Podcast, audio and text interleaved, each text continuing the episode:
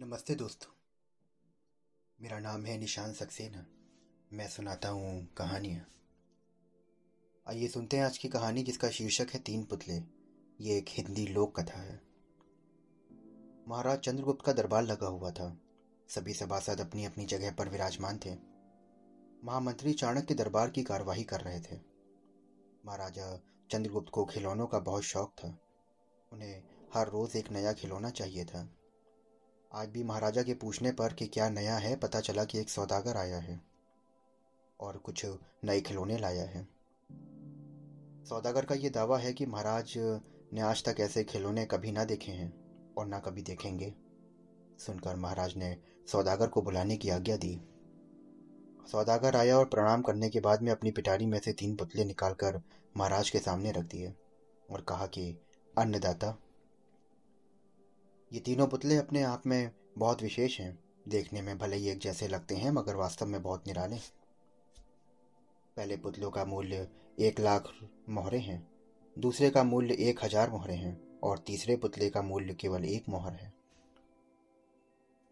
सम्राट ने तीनों पुतलों को बड़े ध्यान से देखा। देखने में कोई अंतर ना दिखा। फिर, मूल में इतना अंतर क्यों? इस प्रश्न ने चंद्रगुप्त को बहुत परेशान कर दिया। हार के उसने सभासदों को पुतले दिए और कहा कि इनमें क्या अंतर है, मुझे बताओ। सभासदों ने तीनों पुतले को घुमा फिरा कर देखा, मगर किसी को कोई भी जवाब ना मिला।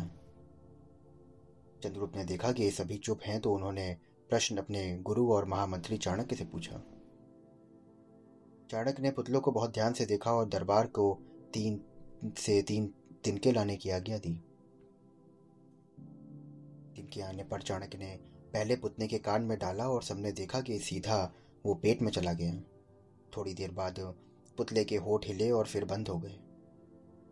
अब चाणक्य ने देखा कि अगला तिनका दूसरे पुतले के कान में डाला और इस बार सबने देखा कि तिनका दूसरे कान से बाहर आ गया और पुतला ज्यों का त्यों रहा। ये देखकर उसकी उत्सुकता बढ़ती जा रही थी कि आगे क्या होगा। अब चाणक्य ने तिनका तीसरे पुतले के कान में डाला और सबने देखा कि तिनका पुतले के मुँह से बाहर आ गया। और पुतले का मुँह एकदम से खुल गया। पुतला बराबर हिल रहा है जैसे कुछ कहना चाहता हो। चंद्रगुप्त के पूछने पर कि यह सब क्या है और इन पुतलों का मूल्य अलग अलग क्यों है, चाणक्य ने उत्तर दिया। राजन, चरित्रवान सदा सुनी बातों को अपने तक ही रखते हैं और उनकी पुष्टि करने के बाद ही अपना मुँह खोलते हैं। यही उनकी महानता है। पहले पुतले से हमें यही ज्ञान मिलता है और यही कारण है कि इस पुतले का मूल्य एक लाख रुपए मोहरे हैं। कुछ लोग सदा अपने में ही मग्न रहते हैं। हर बात को अनसुना कर देते हैं, उन्हें अपनी वाह वाह की कोई इच्छा नहीं होती। ऐसे लोग कभी किसी को हानि नहीं पहुंचाते। तो दूसरे पुतले से हमें यह ज्ञान मिलता है कि यही कारण है कि इसका मूल्य एक हज़ार मोहरे हैं।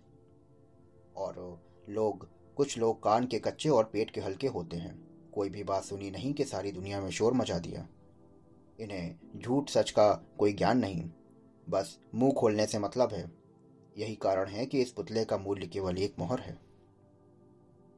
ये सुनकर चंद्रगुप्त बहुत खुश हुए और उन्होंने चाणक्य की वाहवाही करी। तो दोस्तों, ये थी आज की कहानी। कहानी का, कहानियाँ जो हमें कुछ सिखाती हैं। आशा करता हूँ कि आपको ये कहानी बेहद पसंद आई होगी। अगर आप ऐसी ही कहानियाँ सुनना चाहते हैं तो मेरे चैनल को फॉलो करिए, सब्सक्राइब करिए।